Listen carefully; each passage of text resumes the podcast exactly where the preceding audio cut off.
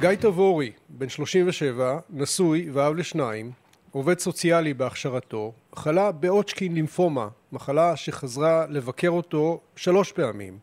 בכך שלוש פעמים התמודד עם כימותרפיה, השתלת מח עצם עצמית והשתלת מח עצם מתורם. גיא עובד במרפאת מחלימים במכון ההמטולוגי באיכילוב, הוא יושב ראש עמותת חליל האור, העמותה הגדולה ביותר בישראל, המוקדשת לחולים במחלות סרטן הדם. גיא גם מרצה בבתי ספר לרפואה באוניברסיטת אה, תל אביב ובאוניברסיטה העברית, אה, כמו גם במספר בתי ספר לסיעוד, ואם זה לא מספיק, יש עוד, כן? הוא גם הקים את עמותת שלומות שדואגת ל-well-being של צוותים רפואיים. היום נדבר איתו על המסע שעבר כמטופל, על ההתמודדות הרגשית עם מחלת הסרטן, ואיך הפך את כל הידע הזה והניסיון האישי שלו לשליחות שבוערת בו בכל רגע. אתם מאזינים לפודקאסט בשיתוף חברת יאנסן. שלום גיא. שלום, וואו, תודה רבה על ה... תודה. תשמע, אני קורא את, ה, את ההקדמה הזו ו, וקורא ומתרגש ו, ו, ובעיקר שואל, איך לעזאזל יש לך את כל הזמן הזה שבעולם להקים עמותה אחרי עמותה ו, ולעבוד גם? כן. אה, אז כן, אז כמו שתיארת, אני בין השנים 2006 ל-2009 התמודדתי עם הוצ'קין כמה פעמים לאורך אה, ארבע שנים. אה, כל מה שעניין אותי והעסיק אותי כמטופל היה העולם תוכן הנפשי, הרגשי, ההתמודדות, גם האישית שלי כמובן בהתחלה, וגם כל האינטראקציה עם ההורים שלי, שהיו מלווים העיקריים, עם הצוות הרפואי והסיעודי. וברגע שסיימתי את הטיפולים, היה לי מאוד ברור שאני הולך להקדיש את חיי לעבודה בתחום הבריאות. ולכן היה מאוד טבעי להמשיך ללימודי עבודה סוציאלית, ולעזור ולתמוך במקומות שבהם אני יכול. למעשה הסרטן התווה את אה, העתיד המקצועי שלך, העתיד שלך בכלל בחיים. נכון, אני חושב שהוא האיץ הרבה מאוד תהליכים שיכול להיות שהיו ממשיכים לאחר מכן, אה, אבל בהחלט נתן לי התנסות והרבה מאוד ידע שאי אפשר ללמוד אותו כמטופל בעצמי, בהחלט. עכשיו בוא, לפני שאנחנו צוללים, ויש פה באמת אה, נושאים מדהימים שאנחנו נדבר עליהם היום, אני רוצה לשמוע קצת על הסיפור שלך. אתה, אתה בן 37, אה, הסרטן אה, ביקר אותך... כשהייתי בן 22 כשהיית בן 22, כן. שלוש פעמים חזר. איך, איך בגיל כל כך צעיר מתמודדים עם הדבר הזה ועוד יוצאים כל כך מחוזקים? אה, אז אני חושב שיש משהו בסרטן שאנחנו לא, זה, זה תופס אותנו לא מוכנים, לא משנה באיזה גיל ובאיזה מצב, סרטן עדיין, אצל רובנו זה נתפס כמשהו שמתים ממנו ומשהו מאוד מפחיד ומאיים, והחוויה של הרצפה נשמטת תחת הרגליים, וכך גם היה אצלי. אה, כן ראיתי מהר מאוד איך אני אה, נסחף ל... אה, להיות החולה הסרטן הרגיל מבחינת הרחמים עצמיים וגם איך שהסביבה הסתכלה עליי, אבל הייתה לי איזה אה, תובנה ואיזה אה, רצון להתמודד עם הסרטן בדרך שנכונה לי. לא ידעתי מה זה אומר ואיך זה עומד להיות, היה המון סימני שאלה, אבל החלטתי באומץ רב, אפשר להגיד, שאני הולך לטוות את הדרך הזו. וזה היה עם הרבה מאוד, גם סימני שאלה וגם בחינה. ניתן דוגמה מאוד פשוטה של... אה, רציתי לעבוד באותה תקופה בשביל אה, לפרנסה ועיסוק, ואז עלתה מיד השאלה, וגם מי, מי יעסיק אותי? אמרתי, בוא נבדוק, בוא נראה. וחיפשתי ומצאתי עבודה. רציתי זוגיות, מי תרצה לצאת עם חולה סרטן? אמרתי, בוא נבדוק, ומצאתי זוגיות. זאת אומרת, שמתי לב, וזה היה לאורך הטיפולים, וזה התמזל מזלי במרכאות, שהיה לי ארבע שנים להיות כמטופל, שבעצם יכולתי לבחון והתמקצעתי הגדלת איכות החיים שלי ככל הניתן, גם בנסיבות הקיימות, וזה בהחלט מה שעשיתי. אה, גרתי באמסרדם, ו- ותוך כדי טיפולים, ונסעתי לחופשה בפריז, ולקחתי איתי זריקות התאוריות תוך כדי, ממש ראיתי איך אני יכול אה, ולמדתי על בשרי איך אני יכול לחיות באיכות חיים מיטבית גם תוך כדי.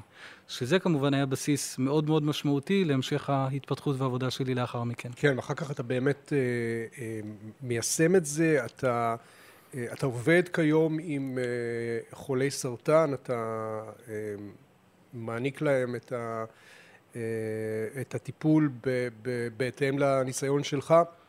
אתה... אה, בעבודה שלך בבית החולים, בעמותות, אתה אה, מחלק את ההתמודדות עם הסרטן אה, לשלבים. מה, מה, איך, איך זה הולך? אז, אז נכון, אז אני אגיד, יש משהו, ומבחינת ההתמודדות, ואפשר להסתכל על זה על, על הרבה מאוד מחלות, אבל יש תקופות שונות ויש מאפיינים שבדרך כלל מבחינת ההתמודדות הרגשית שמאוד מאפיינים את השלבים השונים. אה, ואני אעשה הכללה, כמובן זה לא כולם מתמודדים בצורה הזאת, אבל ברוב המקרים, ואם נדבר למשל על שלב הטרום אבחון, שזה בעצם השלב שבו אנחנו מרגישים שיש משהו שלא עובד כמו שצריך או לא כרגיל, אה, וטרום האבחון יכולה להיות בין ימים בודדים במקרה המאוד מהיר, עד אה, חודשים ושנים אפילו במחלות נדירות למשל. וטרום האבחון זו תקופה שהיא מאוד מאוד מורכבת מבחינה רגשית. זה שלב שבו המון פעמים חולים מתארים, בוודאי שהטרום אבחון לקח חודשים ארוכים, אה, שלב שבו הם יודעים משהו לא עובד כמו שצריך, וזה לא סתם משהו קטן, אלא יש כאן משהו שבאמת לא נכון, והרבה פעמים, ובוודאי אצל צעירים, יש אה, מפספסים, או לא תמיד הולכים מיד לבדיקות המורכבות והיקרות, אלא הולכים למה שבדרך כלל קורה. חוסר, חוסר הידיעה הזו, זה, זה, זה דבר שיכול להרוג. זה, נכון. זה, אז, זה גרוע יותר מאבחון.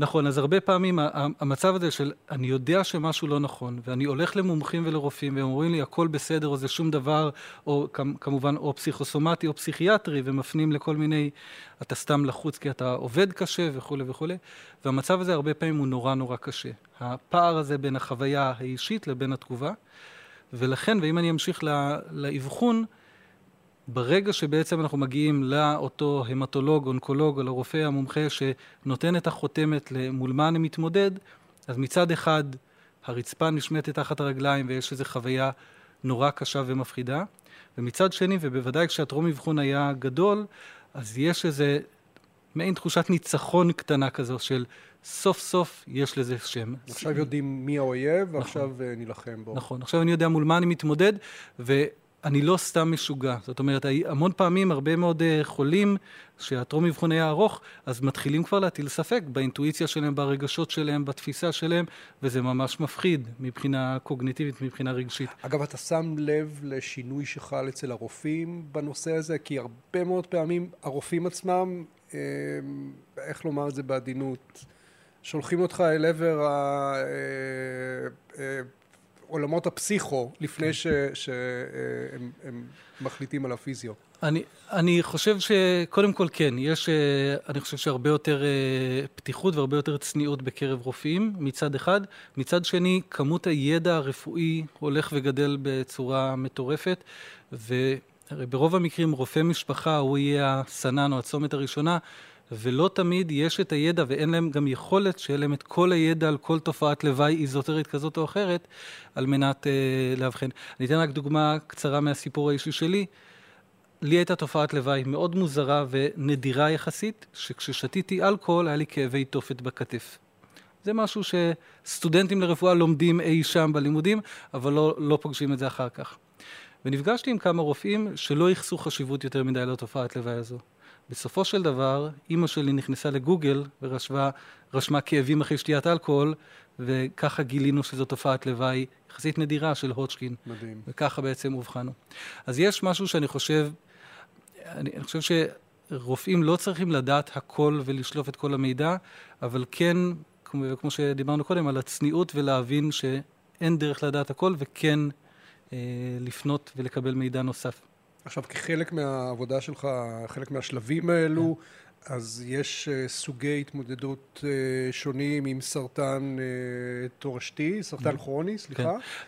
כן. Uh, כן. וסרטן... Uh, אקוטי. אקוטי. בהחלט. אז יש, ואם השלב הראשון או אחרי טרום אבחון יש את האבחון שבעצם, ופה... סרטן זה סרטן. סרטן אצל כולנו זה מעורר חרדות ופחדים וזה מאיים ומפחיד, ואצל כולנו זה פוגש במקום מאוד קשה. יש בעולם הסרטנים או בעולם ההמטולוגי, יש את קבוצת הסרטנים הכרוניים, אם זה CLL או מיאלומה נפוצה, שהוא כרוני פרוגרסיבי, אה, או CML, ויש לנו את הסרטנים האקוטיים שיש להם התחלה, אמצע וסוף, כמו הודג'קין, אה, לוקמיות חריפות, אה, ולימפומות non-Hodgkin מכל מיני סוגים.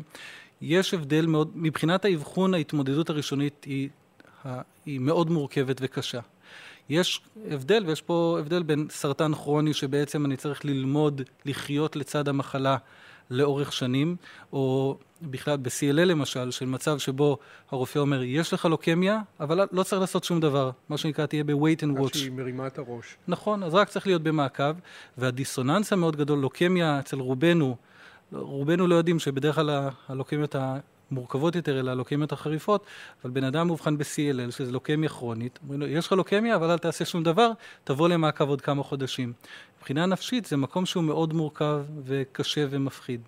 אז, וההתמודדות עם הלוקמיות הכרוניות זה בעצם עם ה... הפחד של מתי יקרה או מתי יתקדם, ובעצם הכל כרגיל מצד אחד, ומצד שני שום דבר לא רגיל, כי אני יודע שיש לי לוקמיה, או שיש לי מיאלומה נפוצה, או מיאלומה בשלב הזוחל, ואני צריך לחיות בעצם חיים כפולים. גם חיים רגילים שהכל כרגיל, וגם הידיעה שזה עלול להתפרץ.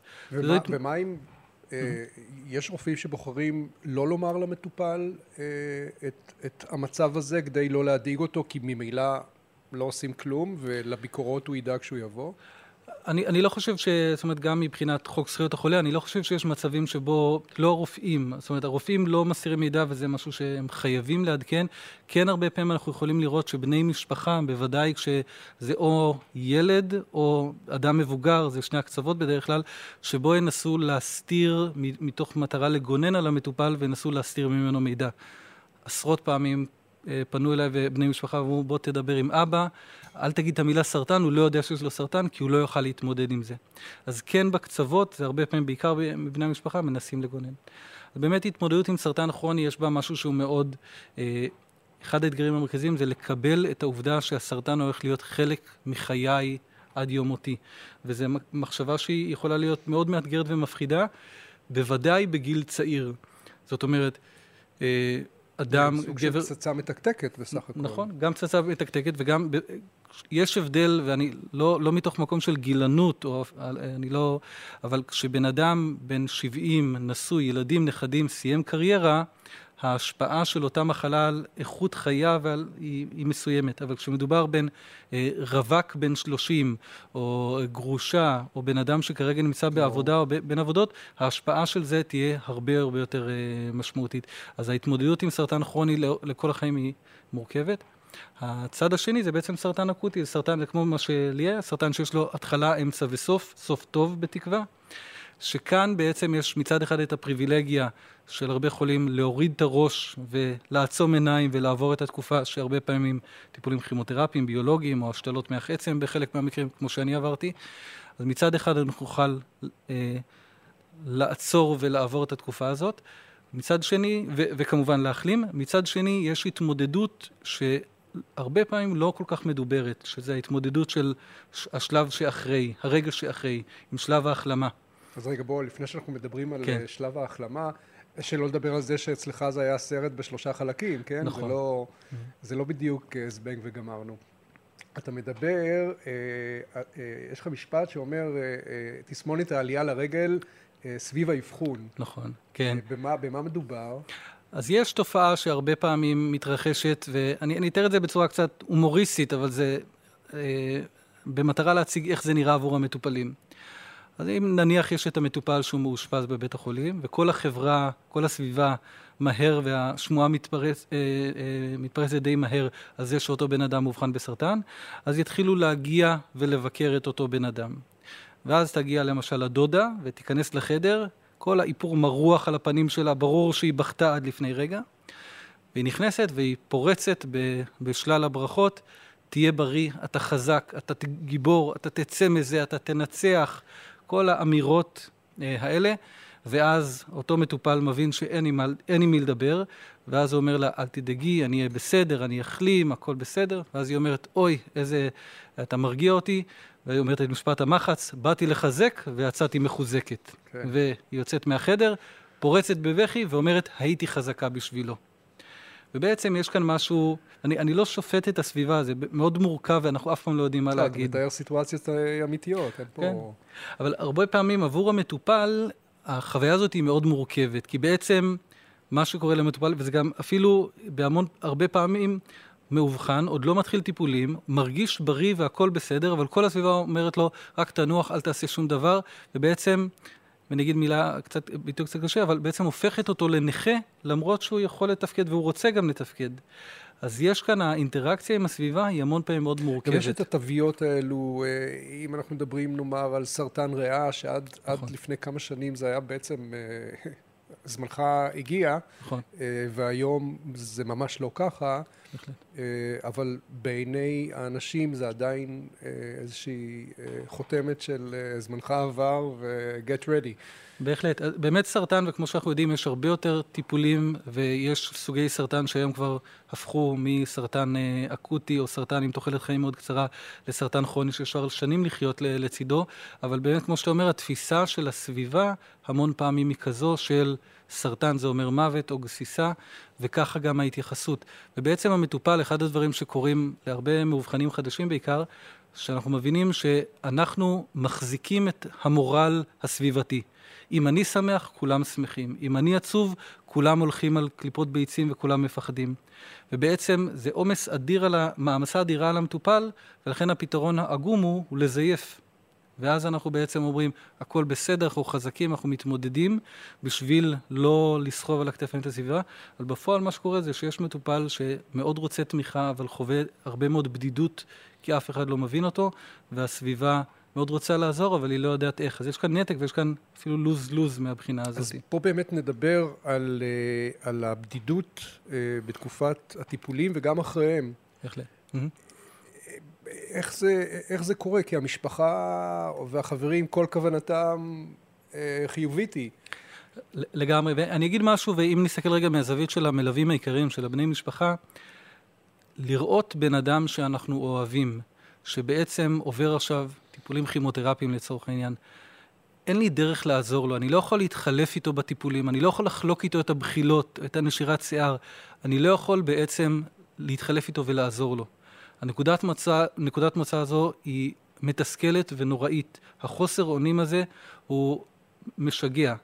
ולהיות במצב הזה, היא, נקודת מוצא הרבה פעמים היא של אשמה, של אני לא יכול לעזור לו ולכן אני אנסה לפצות על זה.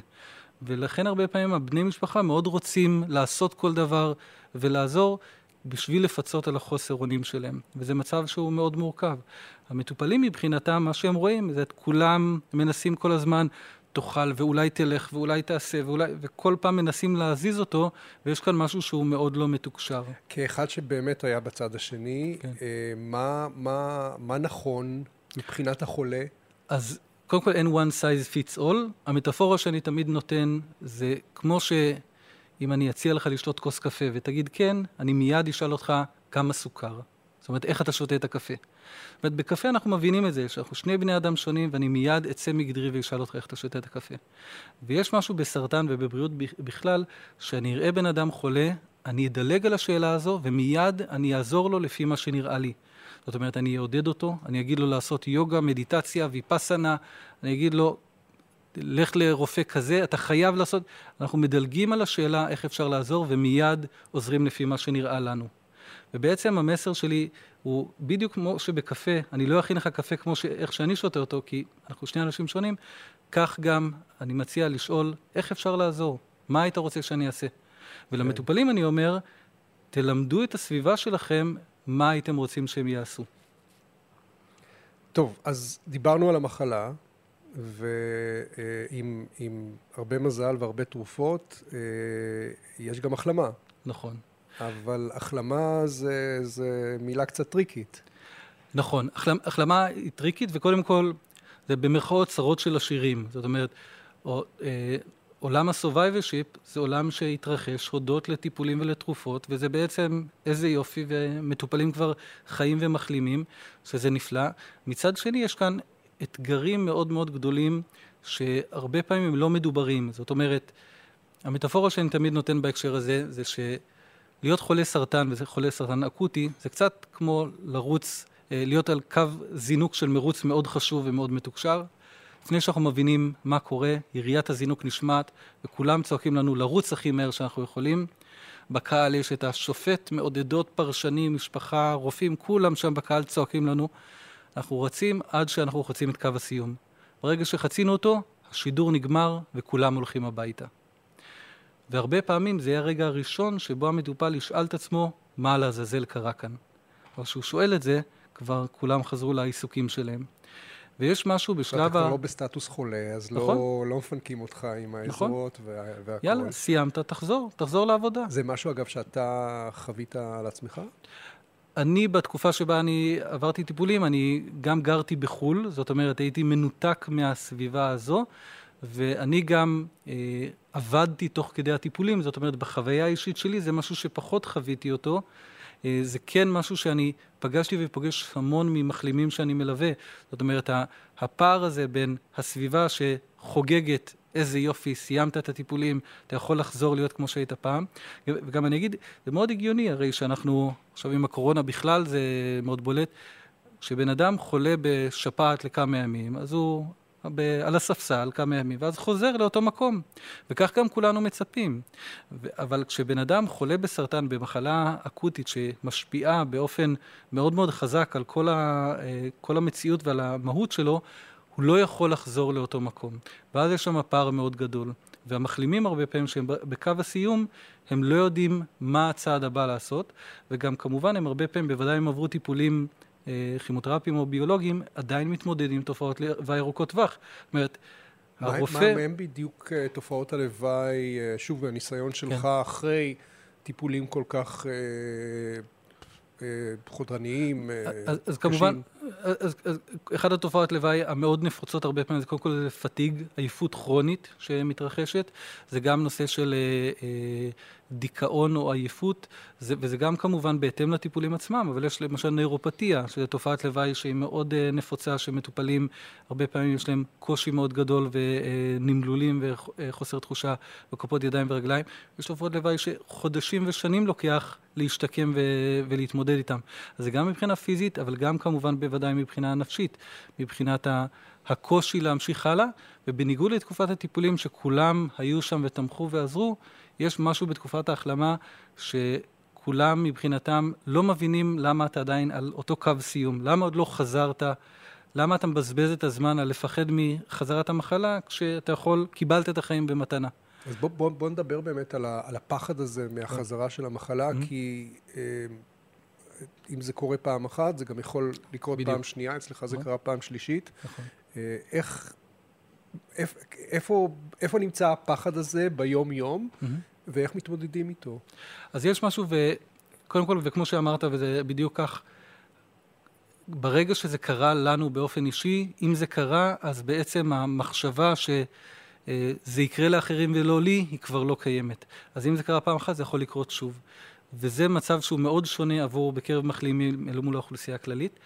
ומה שקורה, למשל, מחלים יגיד שהוא מפחד מחזרה של המחלה, הסביבה, התגובה של הסביבה הרבה פעמים תהיה, טפו טפו טפו, חס וחלילה, אל תגיד את זה. כן. זאת אומרת, יש אפילו היעדר לגיטימציה לזה, או בקרב האנשים עם האמונה שמגשימה את עצמה, הם יגידו, אני לא יכול לפחד, כי אם אני אפחד, אני אביא את, את המחלה עליי, ואז בעצם מתמודדים עם הפחד הזה שנמצא שם בכל רגע, ולא יודעים מה ואיך לעשות איתו, כשהרבה פעמים הפחד יבוא מ... כל שריר תפוס, זה אולי זה חזר של הסרטן. גירודים, אולי זה חזר של המחלה. זאת אומרת, הרבה פעמים כל דבר שקורה, הוא מיד מעלה את הפחד. העצה שלי ומה שאני אה, מציע למחלימים הרבה פעמים, זה להסתכל ולהתמודד עם פחד בצורה אחרת. זאת אומרת, אם הרבה פעמים אנחנו בורחים מהפחדים שלנו, ואין לגיטימציה לא שלנו ולא של הסביבה להסתכל עליהם, אז דווקא כן לעצור, להסתכל על הפחד, להבין שזה תרחיש אפשרי, כמו אני אדבר עליי. היה לי שתי הישנויות, יכול להיות שתהיה לי הישנות נוספת, יכול להיות שיהיה לי גם אה, סרטן משני, זאת אומרת, אני לא, אף אחד מאיתנו לא חסין וגם אני לא חסין. אבל יש משהו, ברגע שאני מקבל את, את זה שתרחישים עתידיים לא רצויים יכולים להתרחש, אז בעצם זה מאפשר לי לא להתנגד ולא להילחם אליהם, אלא להתמקד בדברים אחרים. ובכל זאת, איך אתה מצליח לשים את זה בצד ו- ולתת לחיים לתת לעצמך לטרוף את החיים. ברגע שאני מקבל, וזה זה, זה, זה, זה כאילו קל להגיד וקשה לעשות, אבל ברגע שאני מקבל את זה שהסרטן יכול לחזור פעם נוספת, יכול להיות שהילדים שלי יגדלו בלי אבא, ברגע שאני מקבל את התרחישים האלה כתרחישים אפשריים, אז כבר אין שם התנגדות. אני לא נלחם עם המחשבה הזאת, אני מקבל אותה. ואז היא לא רודפת אותי כי אני לא נלחם בה. מה רמת הפחד היום, 15 שנה אחרי האבחון הראשון? הפחד, אחוז מהזמן שלי פחות או יותר, זאת אומרת, הפחד הוא קיים. זאת אומרת, השאלה היא לא אם אני מפחד או לא מפחד, אלא מה אני עושה כשהפחד עולה. ואני שנים כבר מתאמן על איך לעבוד ולקבל את הפחדים שלי, לכן ההשפעה שלהם על איכות החיים שלי היא כמעט אפסית.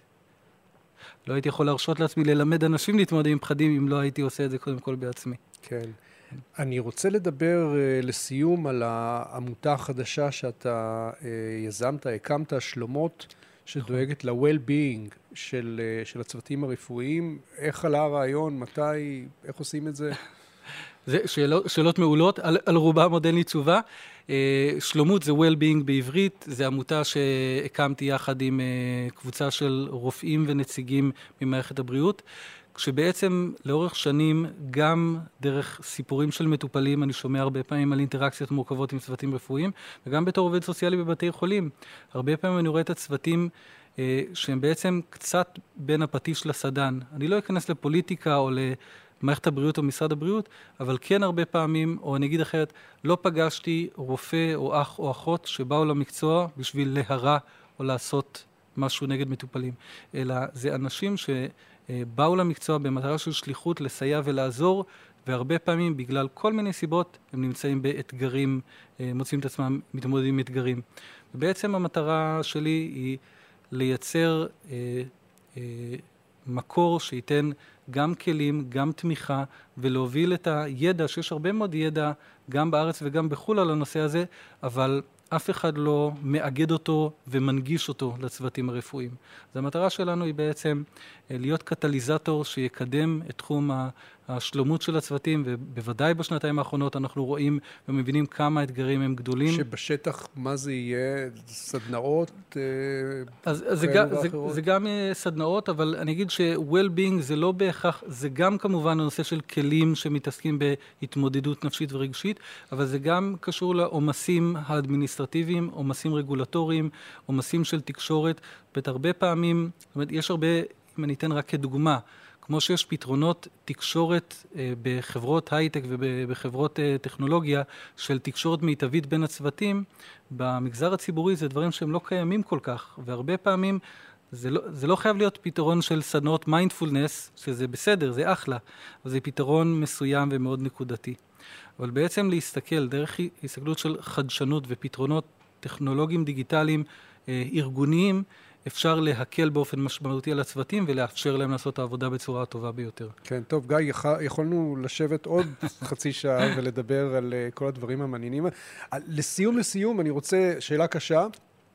Uh, בן אדם, איש, אישה, שיש uh, חשד uh, לגביהם, לגבי uh, uh, סרטן כזה או אחר, הטיפ היחיד, או שניים, ש, שאתה חושב שהם הכי חשובים לאנשים ב, במצב הזה? זאת אומרת, אנשים ש, שהם חוששים שיש להם אה, סרטן. או אנשים שאובחנו.